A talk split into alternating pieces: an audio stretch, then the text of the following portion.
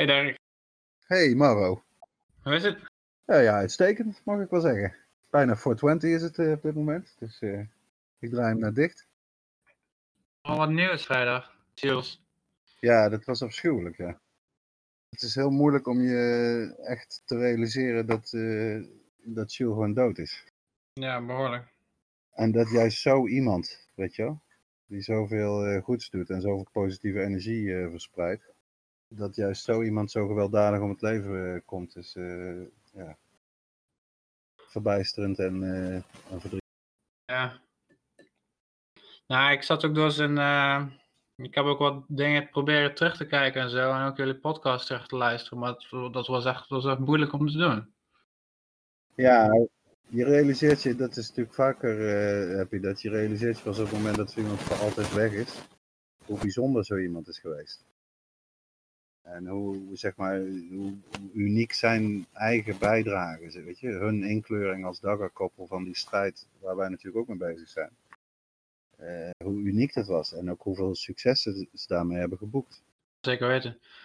Ja, en anderzijds, ja, hij had het zelf ook. eh, het was ook niet de eerste keer dat hij met een eh, geweer eh, werd bedreigd. Dus zo bleek ook uit zijn TED-talk, waar een klein fragmentje ook in zat waarin hij dat vertelt. Ja, over de politieinval of, of met, met criminelen, zeg maar. Ja, dat is nog een goede vraag.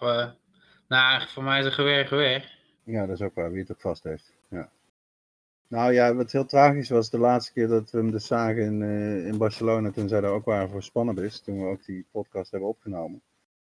Toen heb ik het daar kort met hem over gehad, dat hij zei, Zuid-Afrika is zo ontzettend onveilig.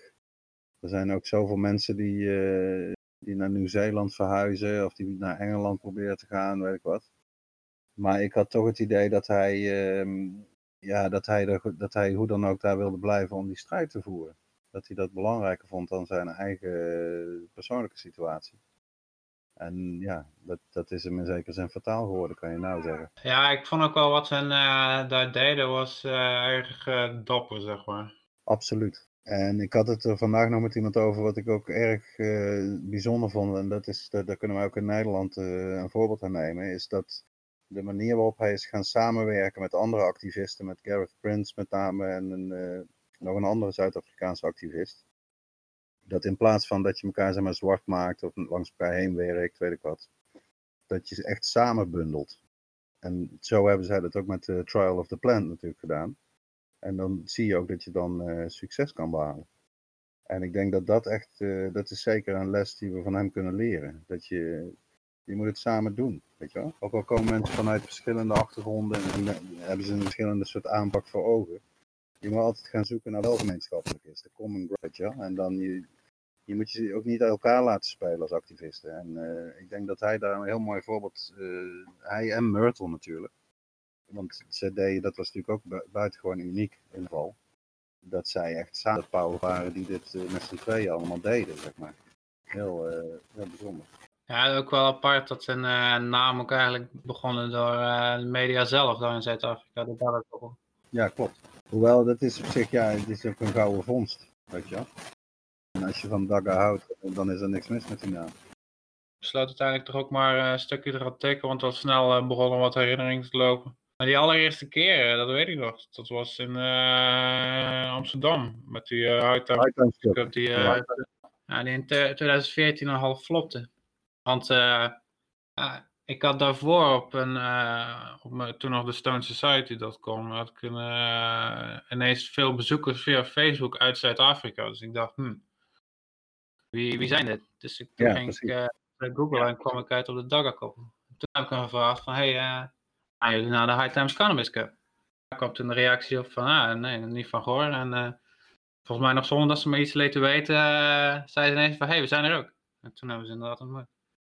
En dat is ook gewoon natuurlijk een heel slimme move geweest. Want je moet dan wel de prijs uh, zien op te hoesten van je vliegtickets en je verblijf in Amsterdam. Maar dat heeft hen natuurlijk veel goed gedaan.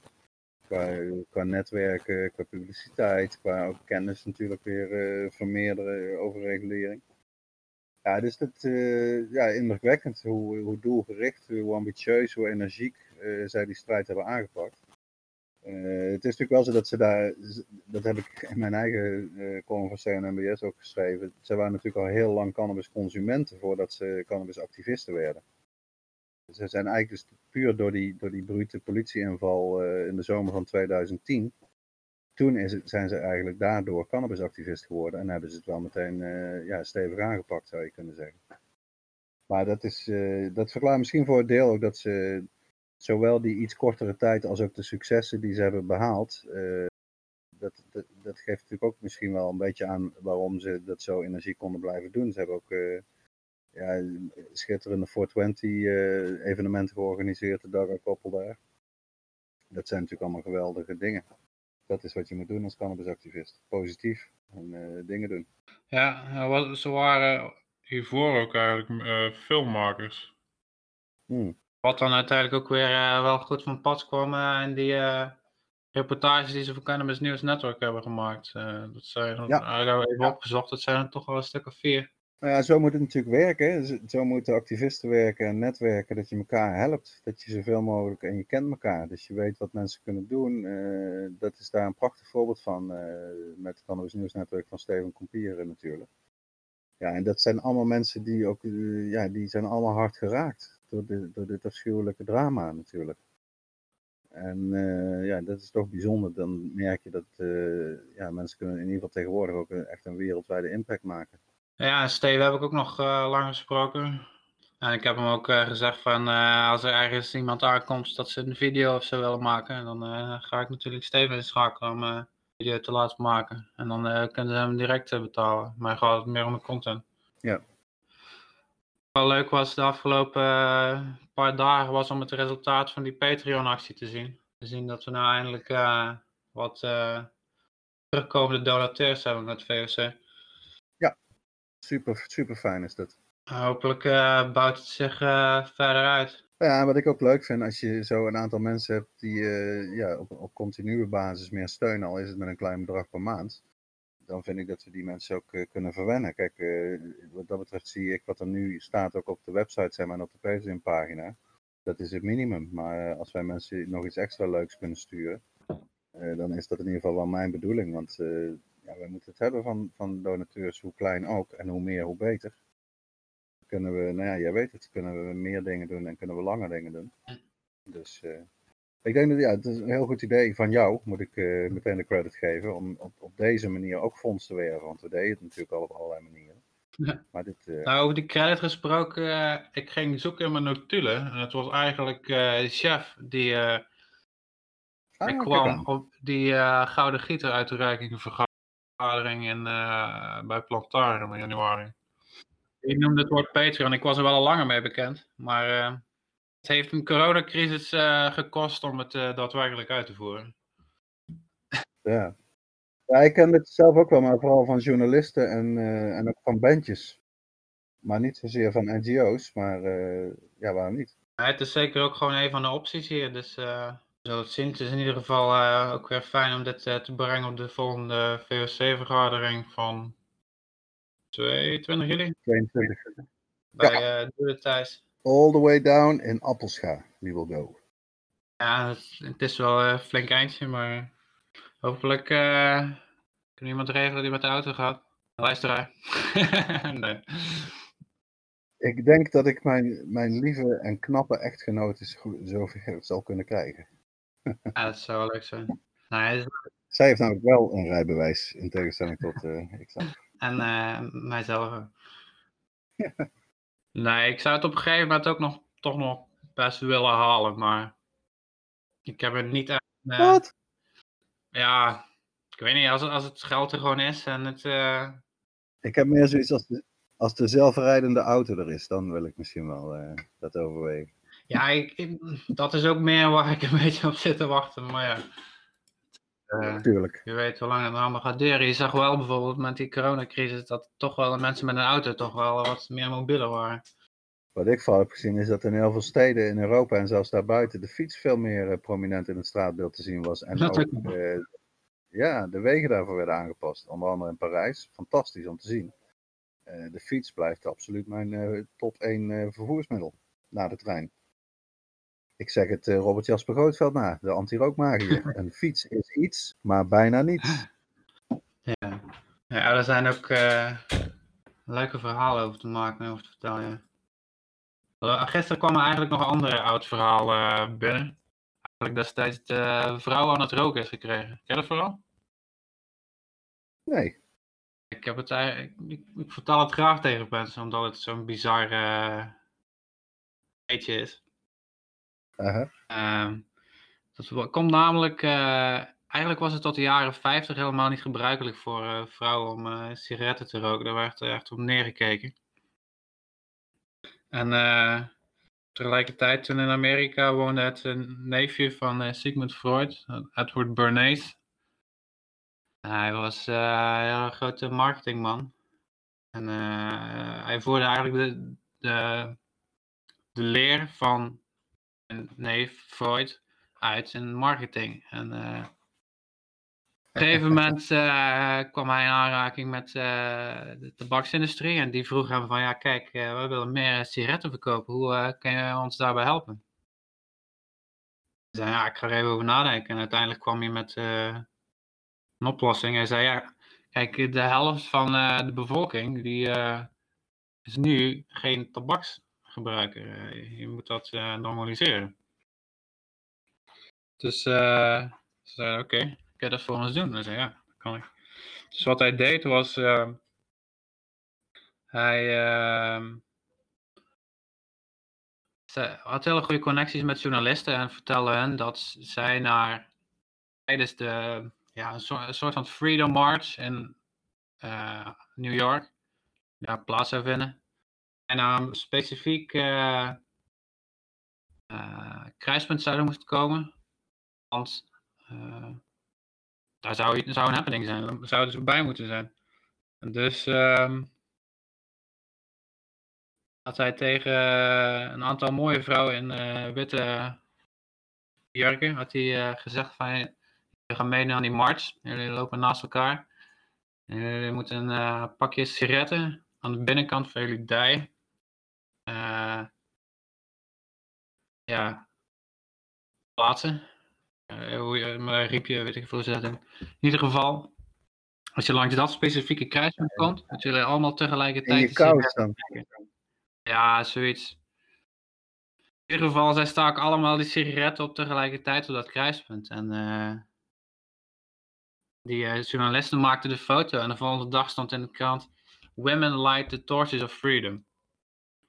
Werd het wow. roken van de vrouw gezien als iets van, ja, van vrijheid. Uh, zo zijn de vrouwen dus gekomen. Dus die man heeft miljoenen doden op zijn geweten. Uh, misschien wel meer, want hij is uiteindelijk ook heel invloedrijk geweest in uh, lobbyen en uh, de politiek. Dus de consequenties van zijn acties toch behoorlijk zijn geweest. Oh man.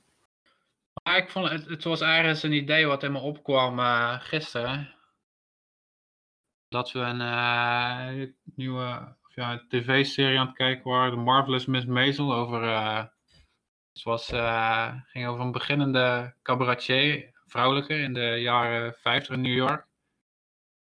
En uh, mm dat heeft gewoon een hele grappige stijl. En ik moest, en ik ging ineens associëren in mijn hoofd. En uh, ik ging van dat ging ik naar andere shows uit die tijd. En dan moest ik gelijk denken aan Mad Men. En toen moest ik denken aan het uh, cannabisbedrijf natuurlijk, Mad Men ook wel degelijk iets over gaan vertellen. Want ik zag een goed item op Netflix ook van een of andere show. De, de Patriot Act van, met Hassan Minaj.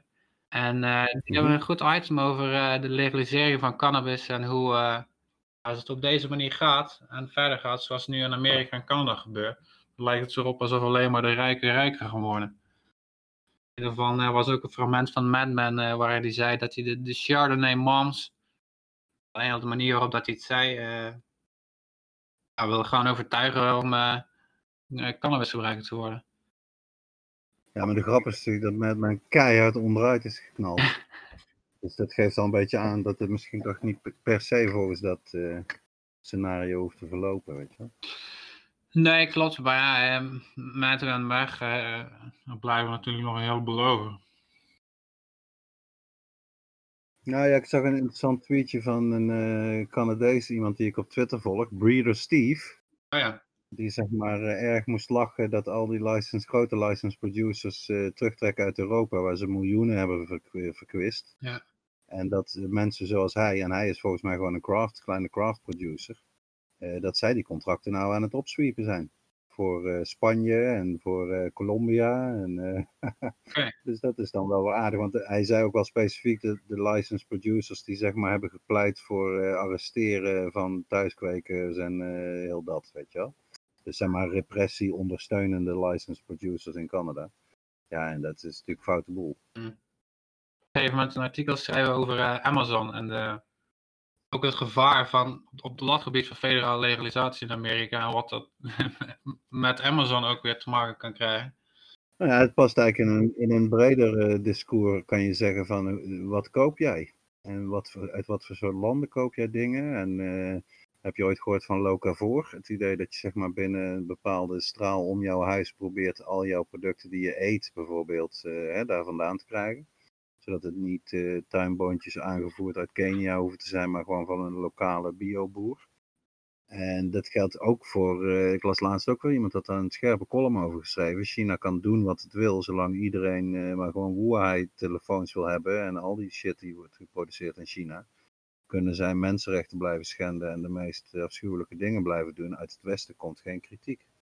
Ook daar kan je zeggen, wil ik een Huawei telefoon? Weet je wel? Wil ik dat regime in China ondersteunen met de aankoop van mijn telefoon? En zo zijn er wel meer voorbeelden natuurlijk. Dus ik verwacht ook dat dat eh, nog belangrijker gaat worden. Er zijn natuurlijk al, je hebt natuurlijk altijd al een, een tijd lang al mensen die veel bewuster met dit soort dingen bezig waren. En eh, ja, put your money where your mouth is. De, de macht van de consument zit niet alleen in zijn stemrecht, maar zit ook in wat hij koopt en wat hij laat liggen. Ja, ja, ik moet aan een aantal denken, dingen denken. Onder andere eh, zag ik een serie van Killer Mike op eh, Netflix over eh, Killer Mike. voor, voornamelijk de Black Lives Matter beweging. En dat ging hij op een Ja. gegeven moment ging hij ook, dat was wel grappig, ging hij eh 24 uur alleen maar dingen kopen en die ook geproduceerd waren door Afro-Amerikanen. Nou, dat was toch wel Oké. erg moeilijk, maar dat, dat, dat bleek wel echt een beweging naar te zijn. Nou, ik kan me herinneren dat de, eer- de eer- de eerste keer dat mij eh, dat concept zeg maar, heel erg duidelijk werd, was toen ik eh, in India was, heel lang geleden. En daar hingen op de stations onder andere bordjes, Be Indian, Buy Indian. Hm.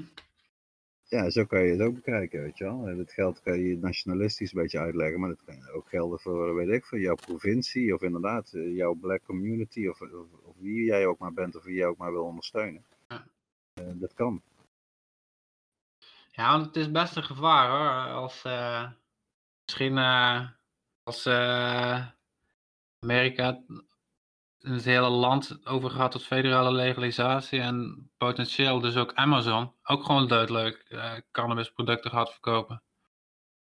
Ze doen natuurlijk al het hele tent, het hele kweekbenodigdheden verhaal.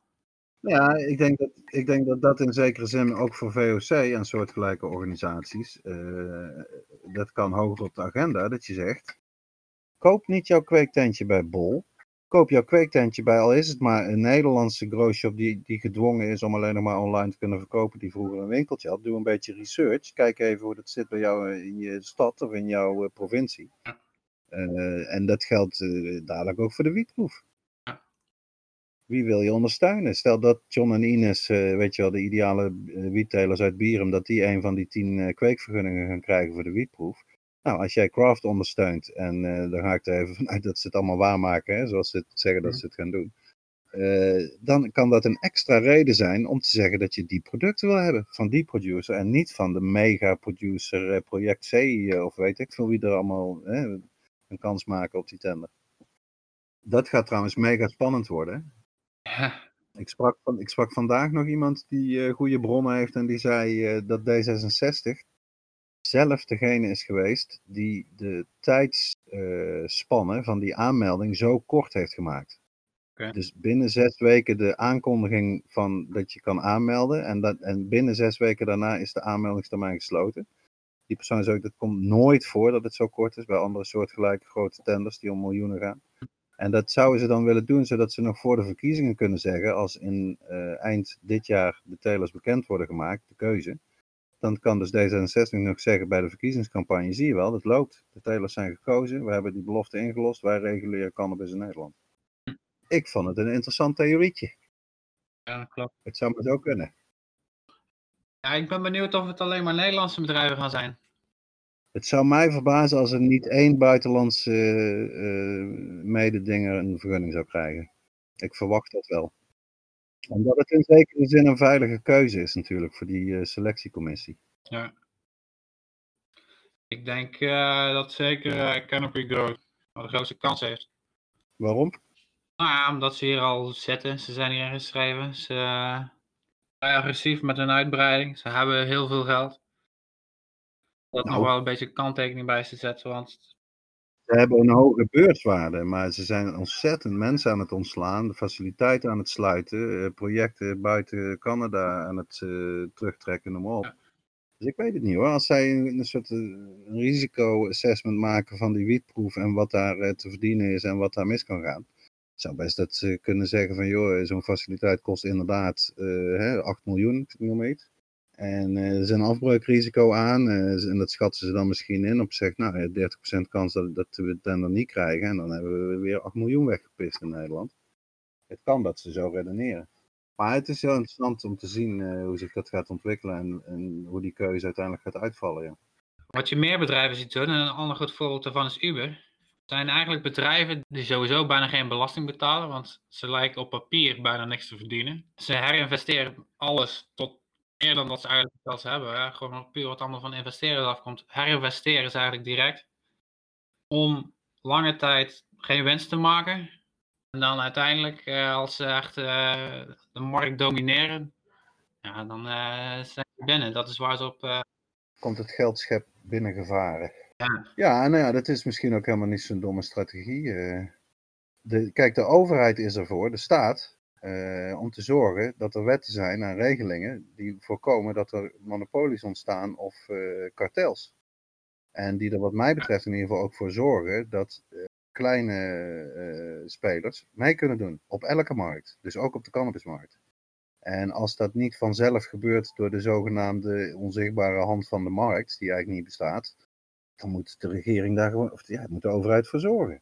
Aan de andere kant ga je onvermijdelijk uh, krijgen dat uh, bedrijven als deze kijken misschien uh, dat ze zich niet direct inschrijven, maar zodra dat iemand die inschrijving krijgt, dat ze een bod krijgen vanuit Canada van hier, we willen het hmm. overnemen.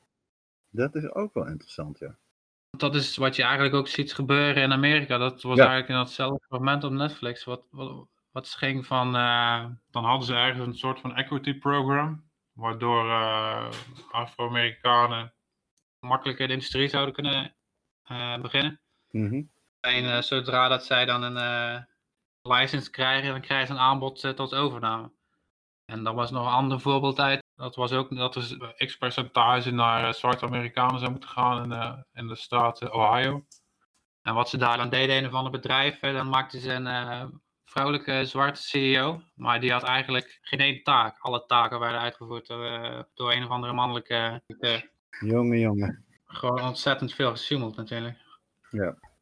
Maar dat geeft des te meer uh, de reden om uh, door te gaan met uh, het VOC en het activisme. Als in, die thuisstelt moeten we gewoon hebben als controle op deze komende legale markt. Absoluut. Afgelopen paar weken is het toch qua weer allemaal een beetje omgedraaid. voor de planten geen goed nieuws. Maar... Ik ben van plan om vanavond voor het allereerst mijn plantjes in de schuur te gaan zetten ter verduistering. Dus ik ga dadelijk met de punaises en een stukje karton aan de slag om het ruitje dicht te maken. En dan uh, ga ik eens kijken of ik daar volhoud. Elke avond, uh, minstens drie weken lang. Want is die, uh, die langste dag, hebben we die nou al gehad? Nee, dat is 21 juni. Dus we zijn al wel, de nachten worden langer. Maar nog lang niet lang genoeg om de edele hennepplant vanzelf in bloei te doen gaan. Maar ze zijn al best groot. Uh, die plantjes van mij. Dus uh, moet maar kijken of dat allemaal. Ik heb een, super klein schuurtje, zoals je weet, waar ik alleen maar twee fietsen in passen. Maar uh, ach ja, immer voorwaarts, upward en onward. Ja, het, het zou toch echt een heel groot verschil moeten maken. Want dat is in ieder geval wat we ook hebben gezien in de afgelopen Homegrown Cup met alleen maar buitenwiet. Dat degene die verduisterden waren nou ja, ik wil net zeggen, dan moet er dus wel weer een Homegrown Cup zijn dit jaar. Want anders doe ik al die moeite helemaal voor niks. Of alleen voor mijn eigen rookgenot. Wat ook niet een slechte motivatie is natuurlijk. Dat doe je sowieso. Vandaag via Mara van Absent Bags, de dus. Post op Facebook dat ze een mail had gekregen. Dat de Spannabis die dus in september zou plaatsvinden, dat die toch niet doorgaat. Ja, dat is weinig verrassend. Dat had ik ook niet gedacht dat het wel door zou gaan. Maar uh, is al een nieuwe datum? Nee, ook niet. Oké. Okay. Uh, zegt ook van uh, Spanabis will not confirm if our payments for 2020 will be moved to the 2021 show, so we might lose it all. Ja. Ik kan me dat niet echt voorstellen dat dat ook echt gaat gebeuren. Maar... En ze zeggen in die e-mail, die ik overigens zelf nog niet heb gehad, want ik heb ook mijn eigen e-mail heb gecheckt, Both Freya de Cornella, this the, the, the, venue, and the City Council of Cornella do not consider it appropriate to celebrate Spannabis during 2020 due to the situation we are still suffering.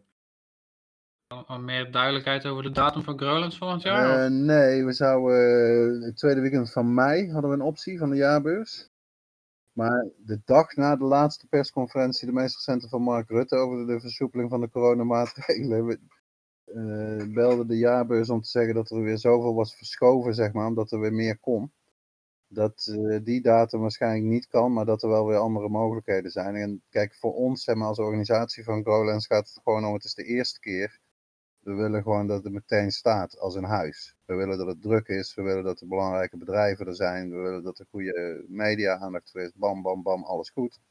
Dat is onze nummer één prioriteit. Niet of we een paar maanden eerder of een paar maanden later zitten.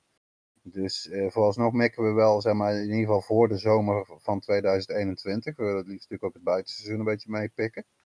Maar als dat uh, om zwaarwegende redenen moeilijk is of te onvoorspelbaar, dan denk ik dat wij ook gewoon een vol jaar gaan uitstellen. En dat we gewoon in augustus 2021 de eerste editie uh, gaan organiseren. Maar dat is nog steeds niet duidelijk, nee. Ik, ik kan je niet de primeur geven van de nieuwe datum. Nee, dat had ik ook niet verwacht. Als je het al had gehad, dan had ik het wel gehoord of ergens gelezen. En verder, uh, je nog bezig? Uh, ja, ik ben veel aan het schrijven voor MediWeed Dus ik zit veel in de wereld van uh, nieuwe onderzoeken. veel uit Israël natuurlijk en uit Canada, uit Amerika. Veel soort, ik, wat, ik, wat ik probeer te doen daar is een beetje het kracht van het koren onderscheiden. Want je hebt een hoop studies, ja, dat is eigenlijk niks meer dan een literatuurstudie of een heel klein dingetje met zeg maar 20 patiënten. En af en toe zit er natuurlijk wel belangrijk groter onderzoek bij. En uh, dus daar ben ik veel mee bezig om te kijken wat gebeurt daar precies bij al die universiteiten. En uh, is dit onderzoek uh, betaald door een bedrijf wat ook de inhaler van de cannabis, wat ik bijvoorbeeld deze week had, heeft ontwikkeld. Dus dat is op zich wel interessant, want het is eigenlijk, ik schrijf natuurlijk al heel lang over cannabis, maar dat is niet iets waar ik heel veel over schrijf, over puur medicinale cannabisontwikkelingen. En ja, sinds ik dus voor uh, Joop uh, Mestrom, die ook de MediWeed site, uh, de hoofdredacteur is, naast die van CNMBS, maak ik een aantal verhalen voor hem in de week. En ja, kom ik, het is meteen een soort crash course in, in die wereld. Dus ik leer nog steeds dingen. Ja, persoonlijk om deze nieuwe website heb ik wel een pagina medicinale cannabis aangemaakt, maar meer gezegd als wij over uh, cannabis geen medicinale claims maken en uh, dat je voor het medicinale dingen kun je deze websites en deze stichtingen bezoeken. Niet dat ik dat voor altijd uitsluit, maar als iemand denkt van hè, waarom mist deze, dit soort content op deze website? Zeker. Nou, is om deze een of andere expert uh, te, te vinden die dat daar wel bijvoorbeeld iets over schrijven of columns over wil maken. Ja, in die zin doet MediWeed site heel goed werk hoor. Want uh, ja, toch al sinds, sinds hun begin zijn zij degene die heel veel vertalen van buitenlandse content over onderzoeken. En inderdaad die zeeffunctie een beetje hebben, die selectiefunctie van wat is echt uh, relevant. En uh, ja, belangrijk dat ze het doen. Maar ja, je kan toch zeggen dat in Nederland de, de, de, vertegenwoordiging van de, van de medicinale cannabisgebruikers is, is niet heel erg sterk. Dat, zou echt beter kunnen. En uh, ja, misschien, kijk, Suvernuver is natuurlijk een, uh, een kracht in zichzelf, om maar zo te zeggen. Maar ja, een meer consumentenachtige organisatie, gewoon een belangenvereniging. Dat blijkt altijd een beetje moeilijk in de cannabiswereld, ook gewoon voor normaal recreatief. Ik zeg ook wel eens, ik heb volgens mij al drie of vier cannabisconsumentenbonden op zien komen en weer ten onder zien gaan. Ik denk altijd maar mensen die cannabis gebruiken zijn misschien iets meer dan gemiddeld eigenwijs en wat minder uh, geneigd tot samenwerking of zo. Ja, dat is dus, ja, dat sluit aan uh, waar we het eerder over hadden, over, over Jules natuurlijk, van de Dagger-koppel. Dat hij wel, uh, ja, zijn ego was blijkbaar klein, klein genoeg, of zijn effectgerichtheid, om gewoon wel dat te doen, samen te werken. En ja, te zorgen dat je je doel voor ogen houdt. En niet te verliezen in details en in uh, kibbelarijen en smaakverschillen en weet ik veel wat allemaal. Wat mij verder overigens nog bezighoudt is dat uh, overmorgen donderdag nemen we weer een nieuwe podcast op, een nieuwe aflevering. En dan is uh, Erik Uleman te gast, de oprichter van Can Next. Die heb ik onlangs uitgebreid gesproken in zijn kantoor in Amstelveen, dat was interessant. Uh, ja, die komt dus. En ik denk dat dat weer, ja, zou een interessante aflevering kunnen worden. Omdat hij natuurlijk toch een soort outsider is in die cannabiswereld. Hij is nu drie jaar bezig met uh, Can Next. En het is absoluut een serieuze man. Uh, en hij heeft dus natuurlijk die vergunning. Hij is de enige, of een van de zeer weinigen, die in ieder geval mag kweken voor wetenschappelijk onderzoek. En ook een volledig ingerichte kwekerij al een tijd heeft draaien. En hij leert zelf natuurlijk ook die, de, de kant zeg maar, van de cannabiswereld kennen die wij heel goed kennen. Hè, van de coffeeshops en de zadenbanken en de kwekers, noem maar op. En uh, ik denk dat dat zijn perspectief weer heel interessant is en weer anders dan van andere gasten die we tot nu toe hebben gehad in de IT podcast. Dus dat is, staat op de rol voor deze week. Uh, daar heb ik ook zin in. Oké. Ja, lijkt me wel interessant, ja. Ja, ze zijn eigenlijk nog niet zo heel lang uh, op de radar, maar ze zijn dus inderdaad ja, wel een paar jaar bezig. Klopt, en uh, hij heeft zelf daar wel voor gekozen, want ook daar heb ik hem uh, uitgebreid over gesproken. Dat, dat artikel in NRC Handelsblad bijvoorbeeld, dat, dat, is echt getimed. In de zin van dat hij al een tijdje bezig was met die verslaggever, die ken ik toevallig ook. Philippe Sandstra. En dat was natuurlijk ook een, echt een heel erg goed stuk. Mooie foto's erbij en ja, dat was prima. Maar kijk, wat, wat mij eerder niet zo duidelijk was en nu veel duidelijker is dat hij, uh, hij zegt dat, dat uh, die kweekfaciliteit hem tot nu toe een miljoen heeft gekost. Hij heeft natuurlijk geen inkomsten. Want hij mag geen gram letterlijk buiten het laboratorium met de kweekfaciliteit brengen. Het moet allemaal vernietigd worden. Uh, want anders raakt hij die vergunning meteen weer kwijt. En ja, dus op dit moment is er alleen maar, het kost alleen maar geld. En dat is ook een van de redenen, natuurlijk niet de enige, maar wel een van de redenen dat hij met, die opleiding gaat beginnen in augustus. Hè, voor 40 uh, eh, medicinale cannabis professionals. Maar vind ik op zich ook een heel interessant initiatief en goed dat iemand dat eens aanpakt, weet je wel. Omdat hij terecht redeneert. Er is dadelijk gewoon schreeuwend uh, vraag aan, aan mensen die, die verstand van zaken hebben. Die weten hoe je een kwekerij moet runnen vanaf de businesskant, de organisatie. Maar ook van de kweekkant. Weet je? Eh, zorg dat, die, uh, ja, dat mensen die dat ook willen doen, die in die industrie willen werken, dat die dan in ieder geval alvast enige vorm van opleiding en certificering hebben. Dus dat is uh, interessant. Het start eind augustus. ik geloof drie maandelijks cursus is het. Ja, ik was ook wel over banen gesproken. Ik was ook wel blij verrast dat ik ook al een, ook een Patreon heb voor de cannabisindustrie nu, die ook zijn uh, cv heeft ingestuurd.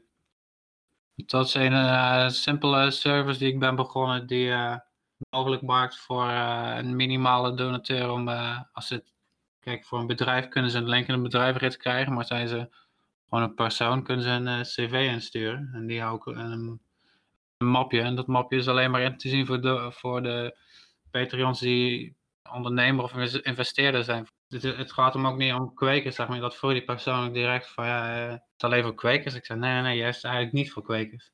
Juist om aan te tonen van uh, de cannabisindustrie is, en dat wil ik ook met deze website, dan is laten zien dat het veel meer is dan alleen het kweken van wiet en de, de coffeeshops. Ja, tuurlijk.